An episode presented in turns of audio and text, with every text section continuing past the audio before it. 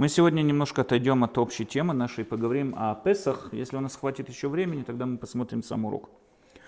Смотрите, у нас написано в Мишне. Михаил, вы меня видите? Вас не закрыто? Видите меня? Отлично. У нас написано в Мишне такая вещь, что каждый еврей, так у нас написано, каждый еврей должен ощущать себя, как будто он выходит в Песах, каждый Песах, как будто он лично вышел из рабства. Написано у нас «Лирот этот смог киулю яца мимицраем». Каждый должен видеть себя, «Лирот этот смог килю яца мимицраем». Рамбам исправляет вот это вот лирот этот смо, то есть видеть себя, и пишет леарот этот смо, показать себя. То есть он должен вести себя, говорит Рамбам, он должен видеть себя, он должен вести себя так, как будто он, так, как будто он выходит, вышел из Египта. То есть он должен именно себя показать и вести и так далее. Также мы видим, что в пасхальной Агаде мы пишем постоянно, мы говорим о том, что мы просим Всевышнего, да, сегодня, в этом году мы рабы, в следующем году мы свободные люди, в этом году мы в Галуте, там, в этом, а в следующем году мы уже в отстроенном Иерусалиме. Ну, во-первых, слава Богу, мы уже в отстроенном Иерусалиме, более не менее, надо понять, что такое отстроенный Иерусалим. И второе, кто из нас раб? То есть можно, конечно, сказать, мы вот мы с Александром говорили, уборка перед Песохом это напоминает немного рабский труд, но это разве сравнимо? Кто, кто из нас раб? Что значит мы сегодня рабы, в следующем году, без Раташе, мы будем свободные люди. Что значит, кто из нас сегодня раб? Кто вообще раба в свои глаза видел когда-нибудь? Конечно, опять же, мы очень часто берем эту метафору, говорим, ой, я работаю как раб, я как, там, как раб, как раб, но это понятно, что это не так. Раб это, это определенный статус человека, его отношение к нему. Уму непостижимо. Сегодня в нашем обществе для того, чтобы немножко это воспринять, надо делать какие-то душераздирающие фильмы, для того, чтобы мы осознали немножко, что собой представляет раб. Поэтому как можно сказать, что мы сегодня рабы, в следующем году свободные люди? И как мы можем вообще видеть себя, как будто мы рабы? Это надо понять этот закон. Это Мишна, это закон. Поэтому мы весь Лейла Седер себе должны постоянно напоминать о том, что мы рабы были рабами, которые... Где там это? Где-то нам, где-то нам напоминает о том, что мы были рабы. Я здесь поставлю на... Не мешал, да? Где, что нам здесь напоминает о том, что мы были когда-то рабы или не были? Очень много здесь из, из этого, очень много непонятного. Поэтому давайте с вами немножко разберемся, что такое раб. Вот это хотел сегодня разобрать эту тему, потому что мы видим, что Мишна говорит, что мы сегодня еще рабы. А года говорит нам.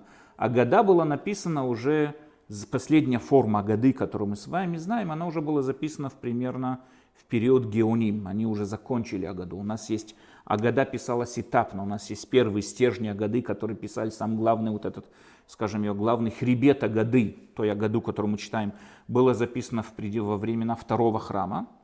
Она уже была сформирована. И там еще были жертвоприношения в свое время. То есть там она говорилась на пасхальную жертвоприношение в этой трапезе, которая устраивалась. Дальнейшая года писалась уже после разрушения храма. Мы видим изменения, которые туда внесли, для того, чтобы подвести это под э, наше положение и так далее. Последняя его, ее окончательная форма была записана в период Геоним. То есть очень далеко уже после того, как мы все были рабами. Да, то есть Куфата Геоним это где-то 900-е годы.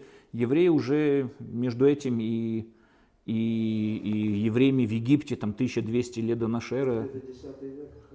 Э, да, да. А геоним, геоним это было это 800 и 900. Начало, конец 800-х, начало 900-х, это было Ткуфата Геоним, они еще зашли в период уже Решоним, то есть были еще период Решоним, это начало Средневековья, которые еще сталкивались э, с Геоним и так далее.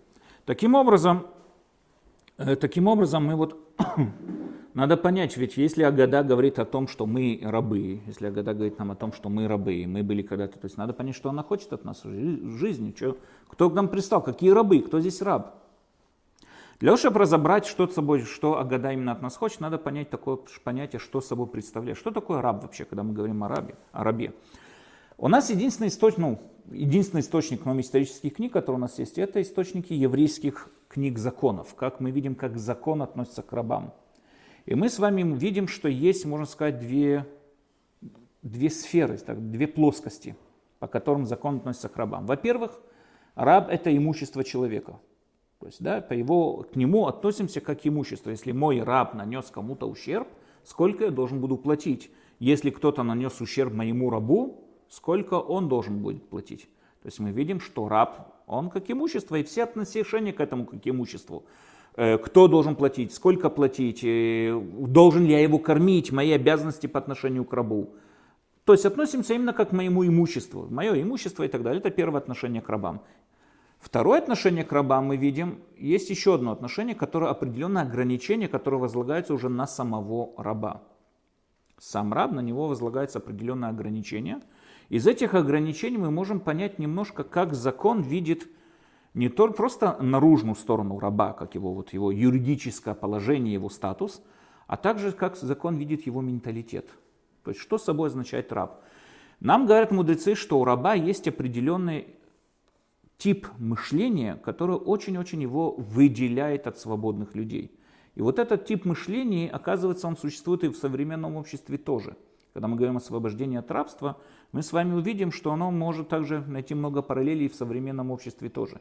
И сегодняшний выход из рабства, он тоже касается, эта тема актуальна и на сегодняшний день тоже, несмотря на то, как мы с вами сказали, что рабов уже последний раз мы видели где-то в кино или читали в книгах, но все равно сам менталитет у него существует.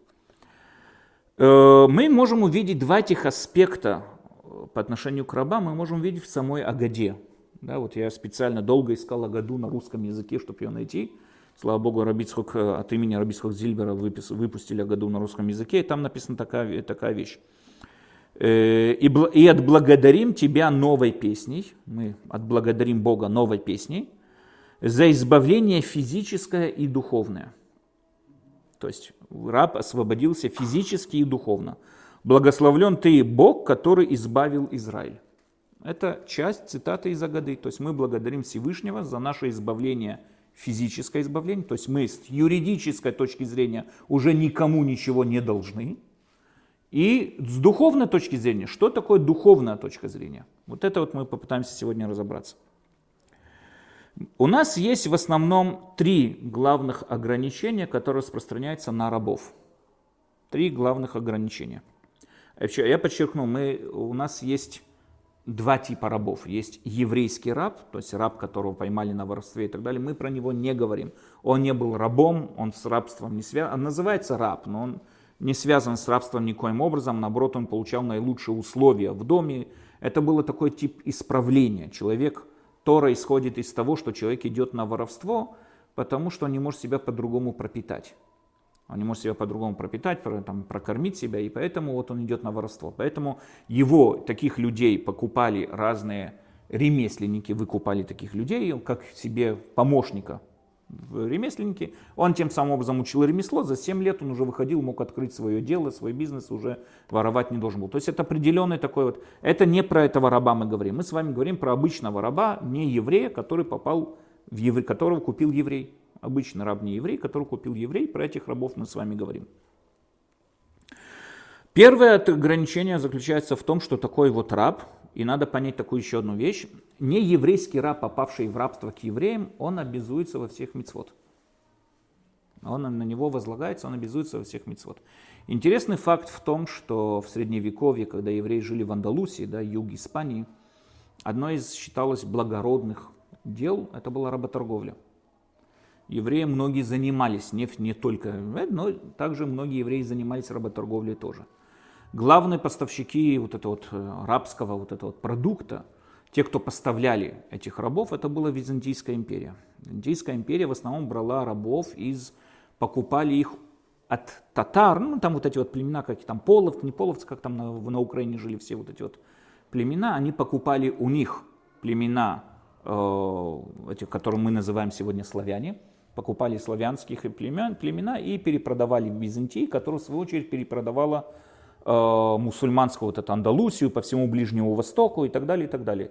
Одно из этих дел как бы были также евреи занимались работорговлей. Есть очень много вопросов из э, раввинам обращенных из Средневековья, там, если еврей приобрел раба, которого надо перевоспитывать, должен ли он ему делать обрезание. То есть становится, если, надо понять такую вещь, еврей, который приобрел раба по законам Торы, раб становится автоматически евреем.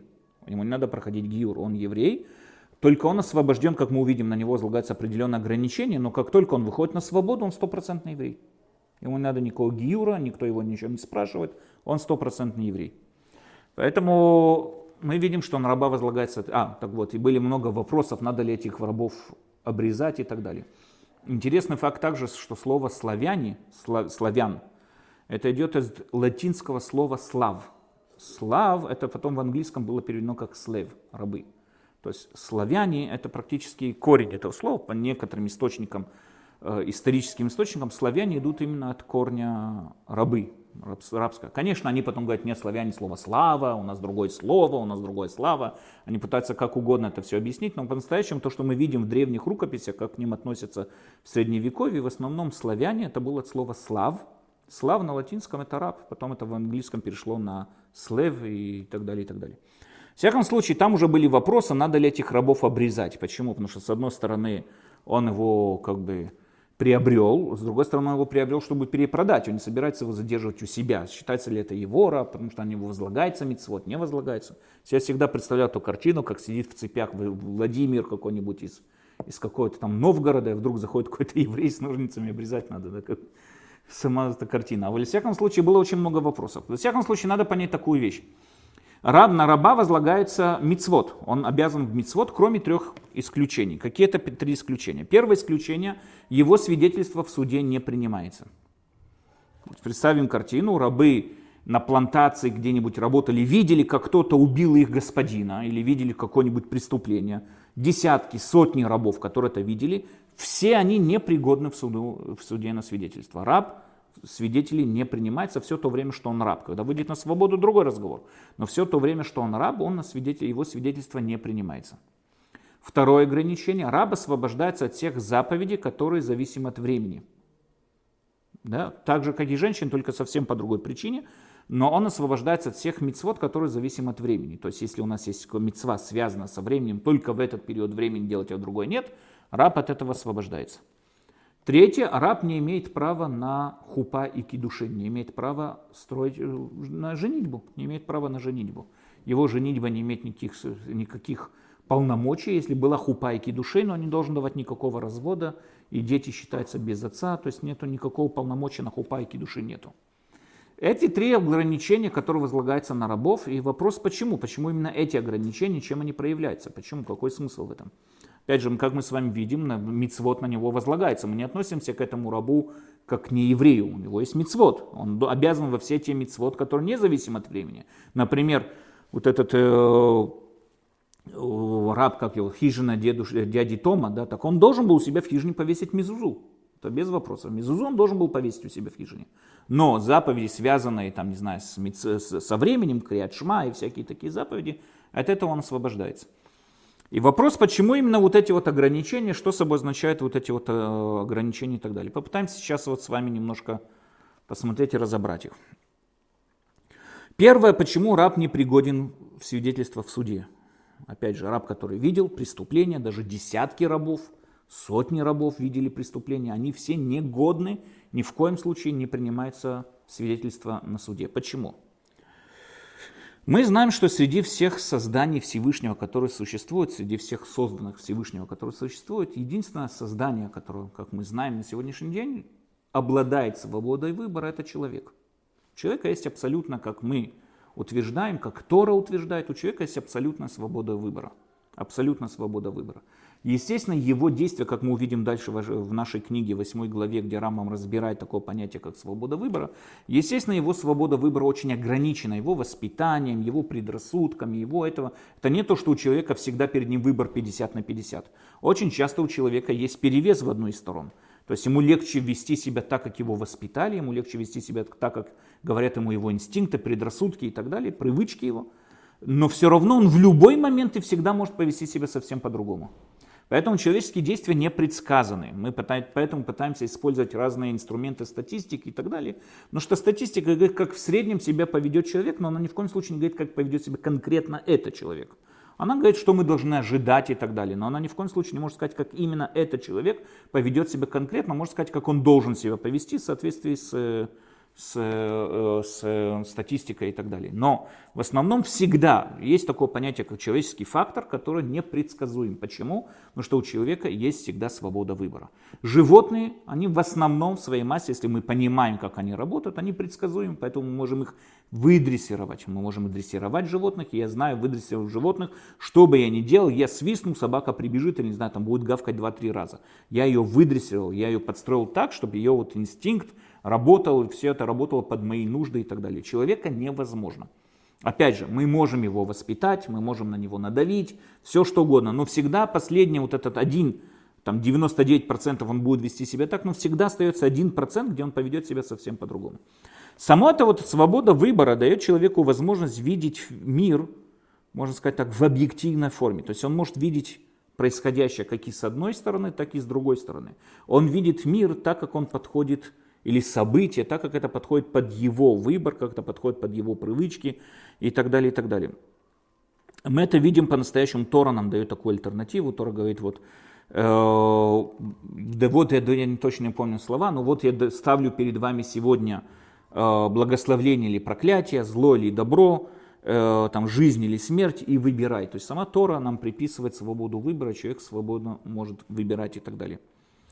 У человека есть, как мы уже сказали, видит мир и все происходящее в нем совершенно объективно, с объективной точки зрения, и, и видеть его, скажем так, в зависимости от своего желания. То есть он видит все, что происходит, как, именно как ему это соответствует его выбору и так далее. Я всегда привожу пример, да, там давным-давно был случай тогда, когда эти арабы и Махшамам убили семью Фогель, если вы помните, была такая ситуация перерезали всю семью. И там наложили вот эти вот на арабские деревни блокпосты, и происходило вот э, э, обыск да, из двери в дверь.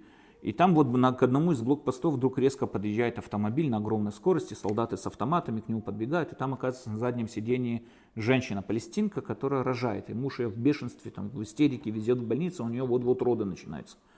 И там на одном этом из блокпостов был израильский солдат э, Ховеш, как его, медбрат или как его там, Ховеш крови. И он принял роды, он как раз знал, как это делать, он принял роды и спас мать, спас ребенка и так далее. Это новость, это факт. Да, в такое-то время, факт, в такое-то время подъехал такому-то блокпосту, подъехал такой-то автомобиль. Это все факт. Но в дальнейшем начинается уже рассуждение, обсуждение людей в Тогбике. Знаете, люди пишут под новостями свои мнения разные.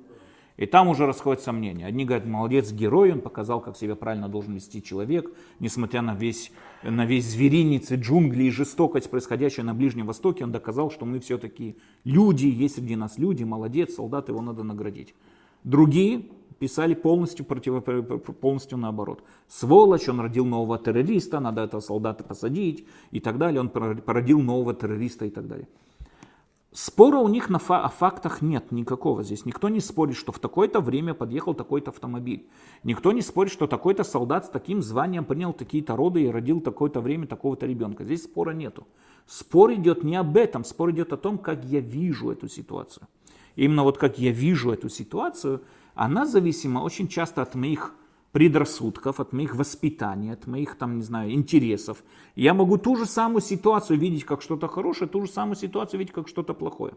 Если мы с вами заметим, например, шпионы, которые их послал Муше, да, и пришли в Израиль, в чем был спор между ними и Иешуа Бенун и Калевом? С одной стороны эти 10 шпионов, с другой стороны Иешуа Бенун и Калев. Шпионы пришли сказали, это ужасная страна, почему здесь сильные города, большая смертность и очень удивительные плоды. На это встал Калев, Калев встал и начал с ними спорить. Мы нигде не видим, чтобы он проверг эти факты. Наоборот, он сказал, да, здесь мощные, мощные города, но мы не с такими народами воевали. Здесь большая смертность, ну, потому что Всевышний наблюдает над этой землей. Здесь удивительные фрукты, так это еще лучше. То есть, опять же, не было спора между ними и Калевом о самих фактах. Не о фактах шел спор, а спор шел именно как эти факты видеть, как их комментировать, как, им, как, как к ним относиться, к этим фактам. У человека всегда есть возможность видеть те или иные факты так, как он хочет, зависимо от его предрассудков, зависимо от его, как я уже сказал, от его воспитания и так далее. Он всегда может, изменив свой ход жизни, изменив свои там, мнения, изменив что бы то ни было, он увидит все происходящее совсем другом э, совсем другом ракурсе и поймет все совсем по-другому. То есть это же самое событие, он способен видеть его по другим ракурсам. Раб в данной ситуации, раб наоборот, он лишен абсолютно свободы выбора. Раб это человек, у которого нет выбора, хозяин за него решает все. Что ему одеть, куда ему пойти, как, что ему сегодня работать, что ему сегодня делать. У раба нет никакой свободы выбора. Абсолютно. Человек лишенный свободы выбора. За него все решает человек. Э, за него все решает господин. Это приводит к самому, самому понятию, приводит к определенному такому пониманию, я не знаю, как сломанная психика человеческая. Раб уже из-за того, что он лишен свободы выбора, у него лишается возможность видеть ту или иную ситуацию, скажем так, по-другому. Приведу пример. Да? Мы все знаем такое понятие, как стокгольмский синдром. Правильно? Что такое стокгольмский синдром? Это когда пленяемый, не знаю, заложник, проявляет симпатию к своему пленителю. Очень это проявилось в свое время в одном из ограблений банка в Стокгольме. Там где-то в 70-х, если не ошибаюсь, годах проявилось то, что вот было вот это, что полиция заметила, что вот эти вот заложники начали проявлять симпатию к своим граб... те, кто их взяли в заложники, грабителям своим, похитителям своим. И это вызвало очень много споров, откуда, что и так далее. Надо понять такую вещь. У человека, человек один из его самых базовых и самых крепких инстинктов, который заложен глубоко в его сознании, до такой степени, что в основном действует за пределами его разума, то есть это считается подсознательные процессы, которые у него происходят, это инстинкт выживания. Человек ради инстинкта выживания способен на самые необдуманные, но ужасные поступки. Человек, который тонет, он может случайно затопить своего ребенка, чтобы вырваться и подышать еще воздухом, не осознавая, что он совершает и делает. Потому что инстинкт выживания это самый сильный, самый мощный инстинкт, который есть у человека. И он находится еще на таком базовом уровне, что это еще до, до всех мыслительных процессов. Самый мощный, самый сильный инстинкт, который у него есть. Когда человек осознает ситуацию в том, что он находится в безвыходной ситуации, все, он сейчас находится в плену, он сейчас невозможно из этого плена избежать, и в этот плен невозможно от него избежать, у него включается автоматически инстинкт выживания, который говорит ему простую вещь. Если ты хочешь выжить, ты должен найти наибольшую симпатию в глазах своего пленителя. Понравиться ему как можно больше. И у него на подсознательном уровне вырабатывается привязанность к своему пленителю, к своему тому, кто его держит, для того, чтобы наоборот сблизиться с ним, потому что это есть единственный шанс его на выживание. И мы с вами видим, как во время стокгольмских вот этого вот синдрома, который проявляется, человек не способен, очень часто бывают случаи, когда человек не способен покинуть своего похитителя, несмотря на то, что у него есть шансы. Он их просто не видит. Он их не видит. Был случай, вот интересно, я читал когда-то книгу, мне дали, о девочке в Германии, которую там в 70-х годах сосед похитил, там было очень громко. Ее вот несколько лет назад, ее уже 30-летнюю женщину, ее уже нашли, да, это девочка, которая прожила в подвале. И она описывает ситуации, которые вот сейчас она уже сидит у себя дома, и у нее было много шансов уйти оттуда. Не заперта дверь, он ее как-то взял на каникулы, там, на лыжные катания. Она могла уйти от него несколько раз. Но она, она говорит, что она не понимает, почему она этого не сделала. Ответ очень простой. Она не видела эту ситуацию она, находясь в плену, осознав свою безвыходную ситуацию, она не способна была выйти из-под э, его контроля, выйти из-под его влияния. Невозможно было, она не видела этого просто. Мы стоим со стороны, говорим, почему она не ушла. Потому что мы, слава Богу, не находимся в этом положении. Но человек, который находится в этом положении, он не видит этой ситуации. Очень интересно было тоже, если вы помните, с похищения самолета в Энтебе. Да, там тоже была такая ситуация, когда среди похищенных заложников, там, где брат э, Бенемина Таняу погиб, там из э, э, находящихся заложников были боевые офицеры израильской армии. Там было, по-моему, пять человек, которые были боевые офицеры израильской армии. Никто из них даже пальцем не пошевелил для того, чтобы идти на какое-то там что-то где-то, искать какое-то спасение. Они потом Сидев, я читал книги воспоминаний, когда брали интервью от каждого из этих людей, которые там писали. Брат Натаньяу выпустил книгу там, о, о этой операции, младший брат. И до Натаньяу, он там у них три брата. И он выпустил книгу, брав интервью всех, кто там находились. И они говорят, что они не понимают, почему. Вот они сидят на диване, говорят, что я за дебил был, почему можно было? Можно было здесь там напасть на одного, забрать автомат, что-то сделать можно было. Но ответ, это, после этой ситуации мы уже умные люди, но когда мы находимся в ней, мы этого не видим. Самый громкий классический пример, это если вы когда-нибудь видели в начале Второй мировой войны вот этот киевский котел, минский котел, когда попали в общей сумме там миллионы красноармейцев попали в немецкий плен. Есть, а? Да, вот эти вот, да, все вот эти вот. Миллионы, миллионы, не, э, миллионы попали в этот вот, э, миллион с чем-то там попало солдат в немецкий плен. Есть ужасные фотографии с моей точки зрения.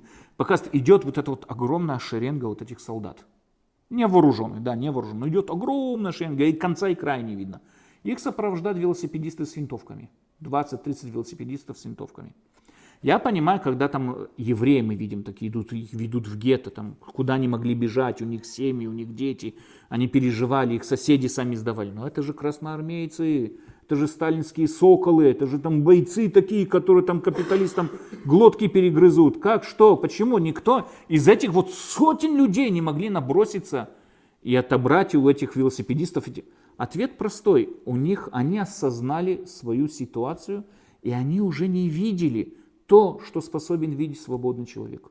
У них уже не было этого выбора, они были его, им лишены этого выбора. Они осознали свое, ну, скажем так, в кавычках, рабское положение – и не свободны были, и не, не смогли ничто. Если мы с вами посмотрим тысячелетия истории рабства, очень мало было бунт, в, в этих восстаний рабов. Ну, я не говорю там про Спартака, который был в свое время гладиатор, он, он был не, не стопроцентный раб, это был такой боец, воин, естественно, у него там была другая совсем психика, по-другому работала. Ну, рабы, которые жили на плантациях и так далее. Мы с вами видим рабы, которые было в Америке было две плантации, объединились рабов и подняли восстание. Их очень быстро уничтожили, потому что они не получили поддержку у других рабов. До гражданской войны в, Америке, в Соединенных Штатах Америки, в Южных Штатах проживало в три раза больше рабов, чем свободных людей. Я понимаю, что вы терпите? Что вы больные, что вы терпите? Ответ – они рабы. Классический пример этому мы видим в нашей Торе – Наша Тора описывает нам о том, как евреи вышли из Египта, если мы возьмем вот прямые цифры Торы, насчитывали 600 тысяч мужчин. Можете себе представить эту махину. Золотая Орда в рассвете своих сил, она насчитывала 300, сколько там, 380 тысяч. Да? Мы с вами говорим о 600 тысяч. 600 тысяч людей, по мнению которых говорят хамушим, что они были вооруженные. То есть 600 тысяч. Это уйма для древнего мира, это вообще ему непостижимое количество людей. Да, да, то есть боевые, самый цвет, рассвет боевых вот этих вот. За ними гонится 600 колесниц, говорят мудрецы. 600 колесниц за ними гнались. А это большая масса, 600 колесниц, это была серьезная военная сила в то время и так далее. Но не против 600 тысяч. Развернитесь, да надавайте вы подзатыльники всем этим колесницам, что вы... И написано, еврейский народ в истерике поднимает руки, там разбилось на четыре лагеря, разбился народ. Одни хотели сказать, давайте сдадимся, вернемся в Египет. Другие кричали, нет, бросимся в море и умрем. Третьи кричали, надо молиться Богу. Четвертые там только кричали, что надо умрем, но не, не вернемся в Египет. О чем вы говорите? Это вопрос задает Ибн Эзра, один из комментаторов на Тору, Авраам Ибн Эзра. Задает этот вопрос, они понимают, что развернитесь и что за истерика? Это, это же даже непропорционально вообще, это смешной разговор вообще. Ответ, говорит Ибн Эзра, раб не способен поднять руку на свободного человека. Раб не способен. Мы это можем наблюдать, мы можем наблюдать, как э, дети да, какие-нибудь там издеваются над рабами, взрослый мужик, негр стоит, есть даже фотографии такие, да там на National Geographic напечатали вот эти фотографии из времен рабов и так далее. Дети издеваются над рабами, то есть бьют их, оскорбляют, а рабы не могут ни на что. Не может развернуться, понимая, что он может получить наказание и так далее, все это понятно. Но все равно сама его психика построена на такой степени сломлена, что он не способен. Раб видит события очень ограниченным образом. Он не способен видеть реальность таковой, как она есть. Поэтому мы с вами понимаем такую вещь. Этот, например, вот этот нервозный страх, можно сказать так, да, который есть у раба, он написан, очень четко описан в Торе в проклятии. Тора, когда дает, там, описывает проклятие, которое на нас возлагается, Тора пишет такую вещь. «И меж тех племен не утешишься», то есть когда нас изгонят, и мы будем жить среди других племен, из тех мы не утешимся, и не будет покоя твоей ноге. Господь даст тебе э, там сердце трепетное, и томление глаз, и горесть душевную, и будет жизнь твоя висеть перед тобой в страхе, будешь ты ночью и днем, и не будешь уверен в жизни твоей. То есть вот эта вот неуверенность в твоей жизни, страх постоянный, Это то, что переживают рабы. Поэтому надо понять простую вещь. Раб не способен ни на какую инициативу. Раб не способен ни на какое изменение. Раб не видит реальность так, как ее видит обычный человек. Понимая это, нам понятно, почему на раба возлагается первое ограничение, почему он не может свидетельствовать на суде. Две причины. Первая причина – любое свидетельство требует какой-то э, какой-то конфликт между свидетелем и обвиняемым. Прийти и сказать, я видел, как ты это сделал. Тот говорит, я не делал, я видел, как ты делал. Требует, чтобы был какой-то конфликт, правильно? Любой, любое свидетельство требует конфликт. Раб не способен на конфликт со свободным человеком. Раб на это не способен. Он не может конфликтовать со свободным человеком. Это первое. Второе, более глубокие, более глубокая причина заключается в том, что он не способен видеть объективную реальность. Мы не можем полагаться на то, что если он что-то описывает, что так оно и было. Он всегда встанет на сторону своего хозяина – Почему? Потому что это требует от него, то, что мы сказали, стокгольмский вот этот синдром. Он всегда станет на сторону своего хозяина, не имеет значения, кто виноват, кто не виноват. Он не способен видеть реальность объективно, потому что у него обрезана эта возможность. Он видит ее через узкую призму своего выживания, больше ни на что он не способен. Поэтому нам понятно, что рабский, вот этот рабский менталитет, он, он, э, на него в суде полагаться никак невозможно. Когда мы начинаем с вами о году, как мы ее начинаем, да, вот э, года. Мы, во-первых, облокачиваемся, вот когда мы читаем, да, году надо облокотиться на левый этот, на левый бок и так далее. Почему вокруг этого уделяется только столько внимания?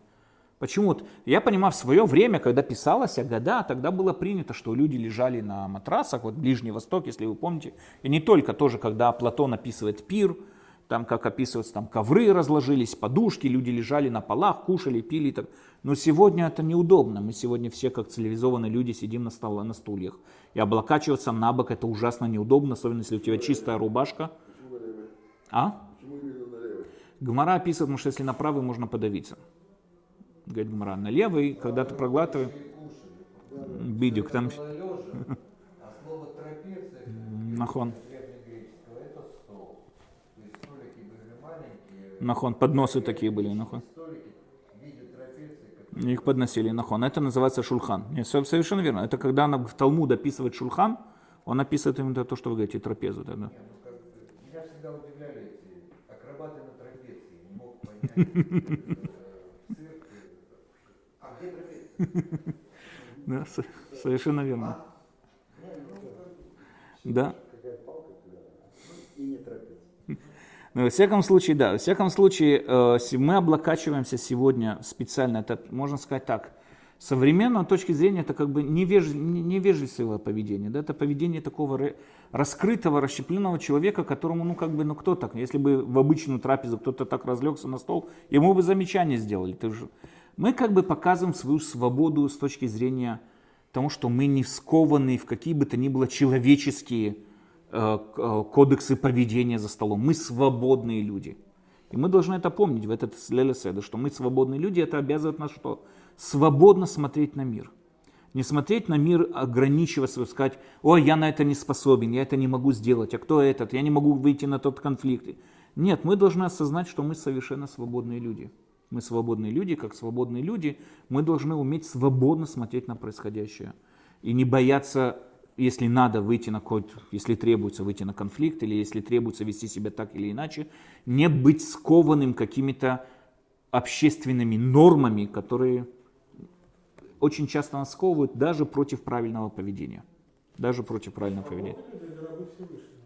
Не, рабы Всевышнего, да, это всегда. Рабы Всевышнего это совершенно правильно. В чем заключается раб Всевышнего? В том, что я не раб общества. У нас написано как? Я Всевышний, который вывел вас из Египта, из, дома, из Египта дома рабов. Как нужно для чего? Для того, чтобы быть рабами мне. То есть мы не можем быть рабами Всевышнего, если мы рабы еще какому-то господину. Не может быть у одного раба два господина, говорят мудрецы. Это первое ограничение. Второе ограничение мы с вами сказали. Раб освобожден от всех тех заповедей, которые зависимы от времени. Да, то есть все, э, все заповеди, которые привязаны к времени, раб от них освобожден. Почему? Почему? Что это мешает рабу выполнить, читать Криат Шма во время работы? Что это мешает рабу молиться Шмунайса, если он может и так далее? Почему, почему он от этого освобождается? Ответ очень простой. Мы живем с вами в реальности, которая, которая ограничена пространством и временем. Все здесь происходит в рамках времени. Даже когда мы не продвигаемся пространстве, и мы продвигаемся по времени. Каждую секунду, что я сижу здесь, я старею. Как и все, как бы. Мы всегда продвигаемся по времени. Вся наша реальность, она состоит из разных, скажем так, собранных между собой качеств, поэтому все, что собрано, ему свойственно распасться. Поэтому все, что, в чего есть начало, у него также обязательно есть конец. Все, что есть, все, что вокруг нас, все, что нас окружает, есть и начало, и конец. Все зависимо от времени. Но единственное, кто может ощутить время, это человек. Все другие создания, они время не ощущают. Ежик, он вряд ли знает, что он умрет. Он даже не осознает такого понятия, что он рано или поздно умрет. Ежик живет современ... с сегодняшним моментом, как и все другие животные. У них поэтому нет планов на будущее. У них есть инстинкты, которым говорят там собрать немножко то все на следующую зиму. Но перевышая следующей зимы, у них уже этого нет. То есть они, нету такого, что может быть для детей построим гнездо крепко, чтобы там еще потомство и потомство жило. Нет такого. Они собирают моментально гнездо для того, чтобы там родились птенцы и так далее, и все. То есть их даже отклад на будущее очень ограничен вот одним звеном и не больше. Они не осознают время, не понимают время. Но человек, в отличие от этого, он да, ощущает время. Мы взволнованно отчитываем дни, там, когда мы ожидаем какое-то событие. Мы ожидаем какой-нибудь отпуск или ощущаем, ожидаем какое-то событие. Мы это отчитываем, пересчитываем, ждем. Мы можем сказать, что время медленно продвигается, или время быстро продвигается, потому что мы его ощущаем. Мы ощущаем это время. В отличие от, как я уже сказал, в отличие от всех остальных животных. Человек поэтому это дает нам возможность, само ощущение времени дает нам возможность планировать на будущее. Мы понимаем, что есть будущее, мы понимаем, что есть вот это вот время, в котором мы живем, и можно откладывать, планировать на будущее, можно откладывать деньги в сторону, чтобы там через 10-20 лет там сделать то, или купить это, или сделать какой-то ремонт. Мы планируем, мы постоянно живем в рамках планировки вот это, потому что мы понимаем, и мы живем, как я уже сказал, неотъемлемая часть всего этого времени. Так как мы способны осознать время, Тора хочет дать нам определенные инструменты, чтобы мы по-настоящему это время ценили, чтобы мы по-настоящему понимали, что значит жить по времени. Поэтому Тора очень многие из мицвод ограничивает временем, дать нам ощущение правильности этого времени. На одну секунду я встал позже обычного, я уже не могу читать Криадшма. На одну секунду я там что-то сделал не то и так далее, я уже не могу одеть филин. Если я чуть раньше, на минуту раньше выпустил субботу, я нарушил субботу на минуту позже зажег субботний свечи, я нарушил субботу. Мы с вами видим, например, человека, который был в больнице, он не мог кушать пес, мацот в, в Песах. Но наконец-то пришел праздник Шавот, он хочет выполнить заповедь мацот. Он не может, все, жди следующего года. Это мацот, который в этом году ты уже выполнить не можешь. То есть мы видим, что у нас очень много мицвод зависимы с временем для чего? Для того, чтобы дать нам возможность ощутить каждую, важность каждой секунды нашей жизни. Почему нам это важно, почему нам это надо? Потому что нам говорят мудрецы, как мы должны относиться к этому миру, к этой реальности, в которой мы живем. Мы должны это понимать таким образом. Весь этот мир это всего лишь, как написано в Талмуде, коридор, ведущий нас в следующий мир.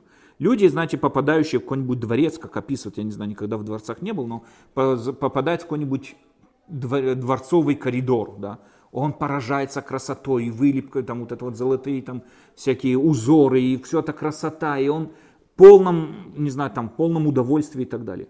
Но когда он пройдет в дальний зал, он увидит по-настоящему истинную красоту.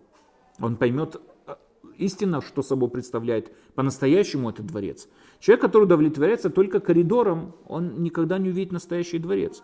Знаете, на свадьбах всегда выставляют вначале бар такой, а потом там уже заходим внутрь и там уже кушаем. Ну так если человек наестся в баре, и ты здесь вкусно, и там вкусно, но главная порция ты пропустил. То, что там по-настоящему люди вкладывали, это ты пропустил. То же самое, говорят мудрецы, также мы должны видеть этот мир по отношению к Уламаба. Надо понять такую вещь. Мы немножко уже, по-моему, разговаривали о теме, что собой представляет Уламаба, но надо понять такую вещь. Уламаба это мир определенный. А, мы в прошлом цикле говорили, что такое Уламаба. Мир определенный, мир определенный как описывается, мир чистого интеллекта. Для того, чтобы постичь мир, этот улам аба, чтобы постичь мир чистого интеллекта, от человека требуется надменные качества. Ему требуется большая работа как и над своими характер, качествами своего характера, так и над качествами своего вот этого интеллекта, поднимать, возвышать свой интеллект и качество характера и так далее. Человек, познающий, познающий вечность, он и познает также э, скажем так, он и остается вечным. Надо понять такую вещь. Просто это вкратце скажу вам, потому что мы это в дальнейшем будем разбирать. Э, по мнению Рамбама, вещь очень простая. Любая вещь, которая, как мы с вами говорили, что собой означает сущность человека, не его наружные качества, не его атрибу, наружный атрибут или как его акцидента, а именно внутренняя сущность человека состоит из его сущности, состоит из материи и формы. Материя это то, кем он сейчас является, кто он такой.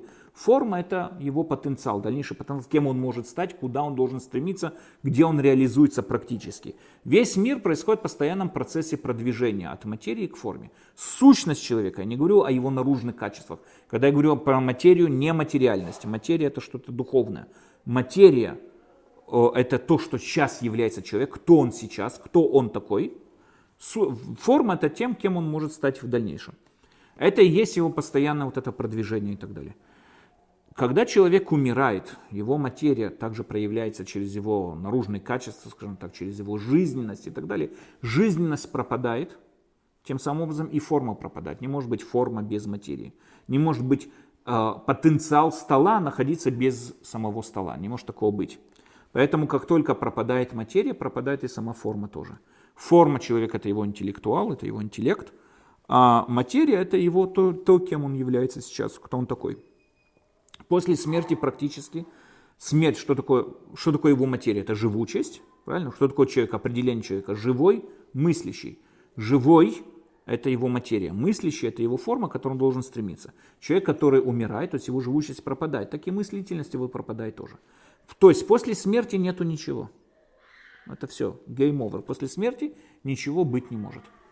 Понятно, это, это обычное природное состояние. Так же, как кошка умирает, понятно, у нее ничего нету. Так же, как и кенгуру умирать ничего нету. Так же человек умирающий, от него ничего не остается. Все полностью, все пропадает. Но есть новое состояние, говорит Рамбам, есть другое состояние человеческого интеллектуала, когда он привязывает себя, есть такая формула в средневековье философии использовали очень часто – маскиль, мас, э, сехель, маскиль, мускаль. То есть это можно перевести так. Сехель равняется. Сехель это разум. Что такое разум? Разум равняется. Э, ну, я не знаю, как это перевести. Маскиль. Это человек, который маскиль, который разумеет, я не знаю, как это правильно сказать, разумеет.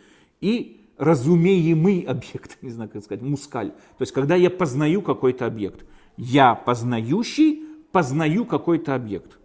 Когда есть я, я познающий плюс познаваемый объект, это и есть мое знание. Что такое моя форма, что такое моя вот это вот, мой интеллект? Мой интеллект это все мною познаваемые объекты. Что отличает меня от других людей? Познаваемые мною объекты. Я и есть познаваемость, все, что я до этого познавал и так далее. Человек, который осознал и познал велич... Э, вечность э, Всевышнего, ну, абсолютную вечность, он и сам лично становится вечным. То есть его разум уже прикован не к его материи, его форма прикована не к его материи, а прикована к Всевышнему. Как только отпадает материя и все остальное, он остается привязанной остается, ну, грубо говоря, да, привязанный к Всевышнему, к познанию Всевышнего и так далее, находится в совсем других рамках измерений. Он же не находится в пределах нашего измерения, там, трехмерного измерения пространства и времени, он уже находится за пределами этого измерения, я даже понятия не имею, как он это видит и что он это видит, но он находится в совсем другом измерении, его познание совсем другие, восприятие совсем другое. Улам Аба – это мир чистого интеллекта. Кто его удостаивается, тот, кто работал над своими качествами, тот, кто работал над собой и тем самым образом над своим интеллектом познал вечность как абсолютную власть над собой, он и есть тот, кто достоится уламаба. Для того, чтобы понимать, что в этом заключается наша главная цель, говорит Рамбам, кто по-настоящему живет этой мыслью, живет этой целью, он не будет отвлекать свое внимание на разные э, скажем так, погребушки, да, на разные отвлекающие факторы, там, то, все, там, купить это, сделать то. Его, у него, он целенаправленный человек. Он живет ради одной цели, туда он направляет все свое внимание, и все, что его интересует, это только интеллектуальное постижение. Только вот развитие, развитие духовное, интеллектуально-духовное развитие. Это единственная вещь, которая его интересует. Это человек и добьется уламаба для того, чтобы нам, нам сказать, дать вот это вот ощущение каждой минуты важности. Вот представьте себе человека, которого там пустили в царскую казну, нам приводят мудрецы такой вот пример. Человека пустили в царскую э, казну, сказали, вот у тебя 10 минут, все, что ты наберешь, все твое. А, че, а, 10 минут, ничего страшного, пойдет, покурит, там, посидит, кофе попьет и так далее. Последнюю минуту Понятно, что человек начнет навалиться, начнет себе заполнять карманы в первую же секунду, как его пустят. Почему? Потому что ему понятно, что он, это и есть его главная цель, выйти на, как на больше, чем больше на, набранного с этой казны, он к этому стремится. И каждую секунду он не будет отвлекаться даже не на секунду. Жена будет звонить по телефону, соседи там что-то будут его звать. Нет, он будет целенаправленно, что не отвлекаясь. Также должно быть наше отношение по отношению к Уламабам. Должны быть целенаправлены, понимать, что в этом заключается наша главная цель. И, конечно, жить в направлении с этой целью. Поэтому мудрецы дали нам возможность ощутить важность каждой, каждого мгновения нашей жизни. Как они это дают? Привязав заповеди именно к времени. К времени. Так что мы осознали, я на одну секунду опоздал, на одну секунду я опоздал, я уже не могу читать Криадшма. Все. Я на одну секунду опоздал, я уже не могу молиться Минху. Если я неправильно на, на день позже начал праздновать Песах, я уже не могу праздновать Песах. Все. Все привязано к времени. Да, человеку вот это вот ощущение, да, человеку ощущение времени, осознание времени и так далее. Э, поэтому, например, мы также, то есть тоже классический пример, мы делаем в субботу кидуш, мы делаем авдалу, это напрямую освещаем время – когда мы делаем кидуш, мы освещаем этот день недели. Мы его выделяем от других. То есть мы прям относимся к уважению, к, с уважением к времени и так далее. Раб, в отличие от свободного человека, он ничего не ожидает. Он не знает, когда он пойдет спать. Когда господин скажет пойти спать, тогда он и пойдет спать. Когда господин скажет ему встать, тогда он пойдет спать. У него нет какого-то отпуска, который он ждет. У него нет курорта, у него нет нету командировки куда-нибудь. У него ничего этого нету. Он работает, вот сколько скажет господин, столько и будет работать, и все. У него нету какого-то момента, который вот он реально ожидает, ощущает, ждет, когда наконец-то это придет. Поэтому у раба нету вообще никакого ощущения времени. У раба нет ощущения времени. Поэтому изначально давать ему эти мицвод, связанные с, э, с правильным ощущением времени, это совершенно лишняя вещь. Это не надо. Лучше пускай посвятить себя э, служению своему господину, потому что нету никакого смысла у раба в этих мицвод. Они не дадут ему правильного ощущения времени. Поэтому нету никакого смысла. Интересно, какая первая мецва, которую, вот представьте себе, евреи еще находятся в Египте, но их уже освободили от рабства. Им уже понятно, что вот-вот они скоро выйдут из, из Египта, уже все. И Муше приходит к ним с первой мецвой. Представьте, какая первая мецва свободному народу. Я бы ожидал какую-то мецву там с салютами, какую-то там громкую мецву, не знаю, что-нибудь там такое, такое освещение месяца, кидуша ходишь. Самая серая административная мецва. Видите, когда вот луна в такой форме, надо собраться и сказать, что начинается новый месяц. Это первая мецва, которую дали еврейскому народу. Самая такая, ну, грубо говоря, серая, простая, административная какая-то бюрократия. Осветить месяц, это все, что вы дали. Говорят мудрецы, дали им специально именно эту мецву, дать им первую возможность ощутить время. Вот это месяц, ощутить время. Первый, первый месяц Нисан. Дать им первую возможность ощутить само вот это вот время. Привязать их к понятию времени. Нам Агада подпи- описывает, как именно вот почему мы едим мацот. У нас есть две причины. Да, то есть то, что пишется в Агаде, две причины, почему мы едим мацот. Первое, потому что написано, мы так быстро нас выгнали из Египта, что наши лепешки еще не успели лахмиц, как сказать, прокваситься, не знаю, как сказать, не успели лахмиц. Поэтому у нас мы... Вторая причина, потому что это еда рабов. Но первая причина, потому что вот мы начинаем. Почему? Потому что нас так быстро выкинули из Египта, что вот-вот мы не успели еще даже, они не успели еще даже... Зачем нам это подчеркивать? Зачем нам вот эти вот мацот, мы их показываем, говорим, вот эти мацот и так далее. Не в начале Агады, уже в, посередине самой Агады мы говорим, вот эти мацот, они, они вот мы их едим, потому что не успели лепешки наши прокладывать. Зачем это подчеркивать? Опять же, дать нам ощущение времени. В одну секунду, в, один, в одно мгновение может быть избавление. Мы можем его прозевать, но в одну секунду, в одно мгновение может быть избавление. Поэтому нам подчеркивает и Агада, и первая мецва, которая дана еврейскому народу, подчеркивает именно то, что мы должны ощущать и ценить каждую секунду нашей жизни.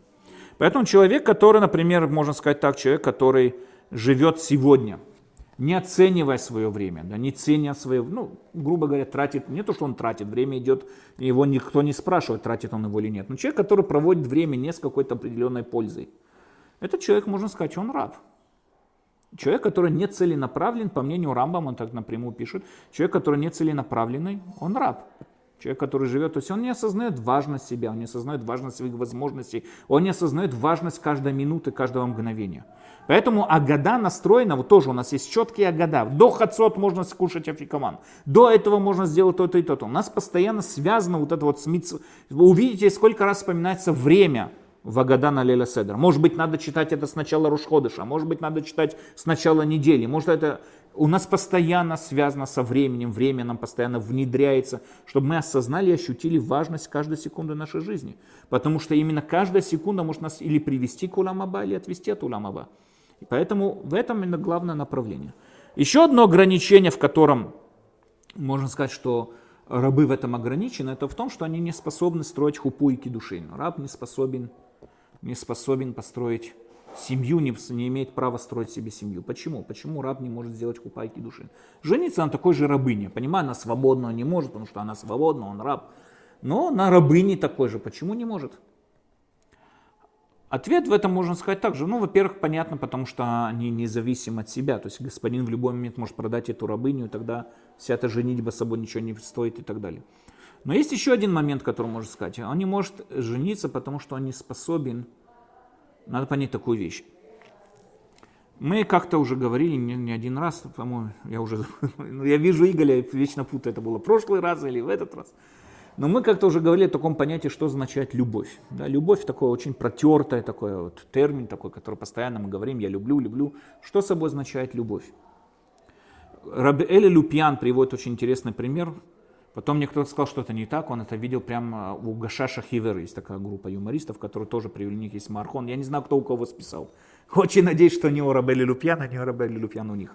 Но, во всяком случае, там этот, э, приводит пример такой, что человек приходит в ресторан, и заказывает рыбу. И говорят человеку, что ты заказал рыбу? Он говорит, я рыбу люблю. Ты рыбу любишь, так отпусти ее в море.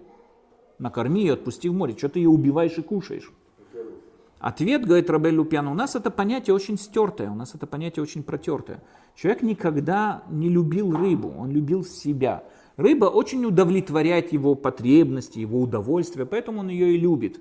Потому что она удовлетворяет его его потребности. Но как только он перелюбит рыбу, она ему больше не будет нравиться, ему совершенно на нее наплевать. Он никогда ее не любил. Любовь... А, что вы говорите? Совершенно верно. Совершенно верно. Да. Таким образом, у нас по-настоящему, знаете, я когда видел э, помню еще, когда был Бахур и Шива, видел э, у зубного доктора, когда сидел, там у них, знаете, есть у столика есть разные журналы старые. Там видел и тон, э, есть такой журнал э, Леиша, по-моему, называется. И там то, что меня поймало взгляд, это интервью Джулия Робертс, голливудская артист, актриса такая. Она, у нее, оказывается, вторая степень по философии. Это то, что мне схватило. Интересно стало. Я думал, всегда они такие красивые и тупые. Оказывается, у него вторая степень по философии. Это не так уж. И там было очень интересное интервью. Я увидел в этом интервью самое четкое определение, что такое любовь. Она, конечно-то говорила о отношениях между мальчиками и девочками и всякое такое, между мужчинами и женщинами. Она говорит, что такое любовь, говорит Джулия Робертс, это когда я вижу, он говорит, когда парень видит, как девушка счастлива, и это его наполняет счастьем, само то, что она счастлива, несмотря на то, что он к этому счастью никак не причастен. То есть она видит, что она счастлива с другим, другим человеком, с другим парнем. Она видит, он видит, как эта девушка довольна и радуется и счастлива с другим человеком, с другим парнем. И у него это не вызывает чувство ревности, чувство злости, а наоборот, он счастлив само то, что она счастлив. Это есть настоящая любовь. По-настоящему определяют нам мудрецы любовь, они определяют таким образом. Это когда человек переносит свой эго, свою вот эту вот эгоцентральность, да, свое вот это эго переносит от себя к тому человеку, которому любит, и начинает вращаться вокруг него. Не вокруг себя, а вокруг него. Он становится, вся его цель его жизни, это становится тот человек. Это называется любовь. То есть он, он связывает себя духовными какими-то, не знаю, якорем с тем человеком и начинает вращаться вокруг него. Любовь по-настоящему это не то, что говорит в свое время сказал Хазунич, то, что они называют любовь, мы называем похоть. Так он сказал про ту любовь, которая представляется в романах, знаете, там любовь с первого взгляда и так далее, что там он полюбил с первого взгляда. Это не любовь, это просто похоть. Он понравилась женщина, у него там пары в голове там и в глазах и так далее, и он пошел там на разные поступки и так далее. Но как можно полюбить кого-то с первого взгляда, не понимая, кто перед тобой находится. В всяком случае, это очень длинная тема любовь, потому что по-настоящему мы это очень глубоко изучаем из поступка Авраама со своим сыном, что собой означает любовь. Но мы как-нибудь, дойдя до Рамбама, мы еще поговорим, о, очень глубоко раскроем, постараемся глубоко раскрыть эту тему. Но, во всяком случае, понятно, что, что такое по-настоящему женитьба, которая от нас требует Тора. Как нам говорят мудрецы, что такое настоящая женитьба? Это когда человек, его центром жизни становится его жена, а центром жизни жены становится сам человек, э, муж. Да, тут это и есть настоящая любовь. Очень интересное исследование было в свое время, проводилось э, где-то в 2003 году, что-то такое было в Евросоюзе, произвели исследование, по-моему, да, о том, что, по-моему, в 2003, не помню, что 80% разводов в Евросоюзе происходит на первые три года после свадьбы. То есть, если вы живете больше трех лет, если вы живете в Европе, у вас резко падает шанс на развод. А так, первые три года после свадьбы почти 80% разводов происходит на этот период времени. Почему? Они там приводили разные социальные там всякие исследования и так далее, но ответ, я думаю, намного более простой. Когда мужчина, парень встречает девушку, да, понравилось визуально, красиво, им прикольно вместе, им нравится вместе, она, она милая, он смешной и так далее, и так далее. Они встречаются почему? Потому что она нравится ему, она удовлетворяет его, он удовлетворяет ее, и поэтому они встречаются, живут и так далее. Совместе, когда они женятся, то же самое. Но там уже происходит что-то другое. Там уже происходит то, что, скажем так, есть определенная возможность построить правильно эти отношения. У еврейства называется шана, шана ришона. Первый год после свадьбы есть определенная возможность уже под, совсем по-другому относиться один к другому. Но когда этого не происходит, когда они продолжают вот, каждый из них относиться один к другому как что-то удовлетворяющий, то есть она удовлетворяет меня, я удовлетворяю ее, со временем вот это вот восхищение женитьбой отходит на задний план.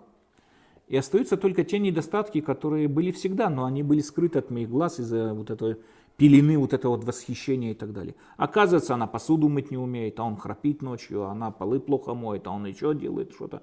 И приходит и так далее, и так далее. И все, и нету никакой причины продолжать жить дальше. Потому что они изначально никогда не жили ради другого, а жили всегда ради себя. И сейчас она становится помехой ему, а он становится помехой ей. Поэтому все эти разводы, когда современно вот это вот э, общество тянет именно к эгоизму, к материальности, к эгоизму и так далее, весь, э, весь жени, вот этот вот свадебный институт, вот это вот свадьба, все это, он теряет весь смысл своей жизни. Для того, чтобы была свадьба, требуется в первую очередь взаимопонимание и солидарность. Это в первую очередь то, что требуется. Понимать я живу ради нее, она живет ради меня. Как мы понимаем, родительская любовь, как вот мы, родители, живем ради детей и так далее. Это есть главное, это есть главное вот это вот, скажем так, солидарность, быть солидарны с этим. Всегда известный рассказ, когда Рабели Люпьян приходил к доктору э, с женой своей, она уже была пожила, они были очень пожилые люди. Рабель Люпьян, известный иерусалимский праведник, он приходил с женой, но ее всегда подпирал, потому что она еле шла. И когда приходили к доктору, он говорил доктору «коэвлану здесь и здесь» или «коэвлану арош», «коэвит лану арегель», он всегда говорил в множественном числе. Доктор его спросил «макавана ковит лехем», что значит тебе или у нее? Он сказал, когда у нее болит, и у меня болит. То есть это не просто был какой-то анекдот и шутка, солидарность. Он полностью ощущал ее боль, когда ей было плохо, ему было плохо. Он очень плохо переживал то, что плохо ей. То есть он, он по-настоящему это ощущал. Это и есть настоящая женитьба, которая от нас требует Тору. Это и есть те самые отношения, которые способны построить семью, солидарность. Интересно то, что, опять же, вернемся к рабам. Рабы, они не могут быть солидарны ни с кем. Потому что, как мы вернемся к первому объяснению, у рабов инстинкт выживания всегда занимает первое место. Раб все то время, что он раб, он заботится только о своем личном комфорте, о своем личном уюте, как можно лучше найти положение по отношению к своему господину. Он не способен на какие бы то ни было ощущения солидарности, переживания. Нет у него этого. Поэтому его и женитьба, она совершенно лишняя. Нет никакого смысла в этом. Поэтому он не женит все то время, что он, все то время, что он далеко, все то время, что он раб. Написано очень интересное событие, вот э, говорит Равьесов Дов Соловейчик, что когда Муше Всевышний проявился ему на огонь внутри кустарника. Кустарник был сухой, да, это был высохший сухо, э, кустарник, и внутри вот огонь горел. Что это означало? Муше Рабен увидел положение еврейского народа в Египте, ему было очевидно и понятно, что они уже рабы. Их вывести из Египта невозможно, у них нет никакой инициативы. Им нравится, но не то, что нравится, но они шли уже комфорт, как-то более не менее в том положении, в котором находится. И мы видим, большинство еврейского народа не вышло. Написано, что только одна пятая вышла. По одному из комментариев, только одна пятая еврейского народа вышла, другие не готовы были выходить. Они уже были рабами. Но Всевышний показал Муше, да, что может быть наружной стороне они еще рабы, но все-таки в них есть солидарность. Где-то солидарность, солидарность проявлялась. У нас есть мидраж, который говорит такую вещь, что мы знаем, что колено левитов были освобождены от рабства. И было понятно, кто не работает, тот не ест. Так как колено левитов не работало, они не получали мизерную порцию, которую выделял фараон своим рабам. То есть были прописаны на голод, массовый голод. Но написано, что каждый из, вот, других колен, каждый из евреев, так говорит Мидраш, из других колен отламывал мизерный вот этот кусочек хлеба, что у него был, там вот школька, крошка вот это, что было, и он относил кусочек этого левитам. И это давало возможность им выжить. Они могли прийти и сказать, что вы паразиты, мы работаем, вы нет, пошли вы все там, не знаю, куда бы то ни было и так далее, и так далее. Но нет, первую очередь проявили солидарность с их ощущением. И эта солидарность их сдерживала как один цельный народ. Не как разные колена разных людей, а как один цельный народ. Эта солидарность их сдерживала. Это была та возможность, что держала их как народ, который мог Муше, те, кто проявляли солидарность, Муше мог их вывести из Египта. Наша Агада пасхальна начинается с того, это очень интересно, у нас нет других таких трапез. Мы не начинаем трапезу в суке, каждый, кто хочет, пускай придет и кушает. Нет такого. И субботние трапезы мы тоже так не начинаем. Пасхальная года начинается какие первые слова? Этот нищий хлеб, каждый, кто голодный, пускай придет ко мне домой и съест. Каждый, кто хочет пить, пускай придет ко мне домой и съест. У нас есть мицва перед Песахом, называется кимха де писха, помочь нищим своей общины а, приобрести муку. У нас нету такого в Сукот, у нас нет такого в Шавот. Конечно, это всегда мецва большая, но здесь особенная обязанность именно перед Песахом. Почему? Проявить солидарность. Песах от нас требует проявить солидарность. Без солидарности нет никакого смысла в Леле Седер, нет никакого смысла в Песахе и так далее. Поэтому нам понятно, что рабы, который, человек, который, может, знаете, смотрит на окружающих без какой-либо, скажем, вот этого солидарности, без сочувствия другим людям, не сочувствует другим людям, говорит, а, меня это не касается, меня это... Он раб. Он, у него есть определенный аспект вот этого рабского менталитета. Это не просто эгоист, он раб. Человек говорит, а, меня это не касается, потому что там какие-то, не знаю, там, гзерот какие-то, там, как мы только слышим новый гзерот э, Мисрада Уцар, мы сразу же бежим проверить, меня это касается, а, меня это не касается, а, они пускай там пойдут, и так далее, и так далее. Почему это так? Потому что мы еще в менталитете своем рабы. Когда мы просим в начале Агады, чтобы в этом году мы еще рабы, но в следующем году, чтобы мы были свободные люди, мы просим не от физического рабства, потому что физическое рабство мы в нем уже далеко давным-давно не находимся. Мы просим освобождения от нашего ментального рабства, от нашего вот этого вот нашего рабского менталитета, чтобы мы освободились и стали, обрели менталитет свободного человека. Это то, что мы просим, это мы просим, чтобы вот это по-настоящему Агада или Ля-Седр, который мы проводили, именно к этому направлен, воспитать нас правильно свободного человека. Окей, я планировал, что, может, у нас еще получится сегодня немножко Рамбама, но, к сожалению, у нас уже не получится.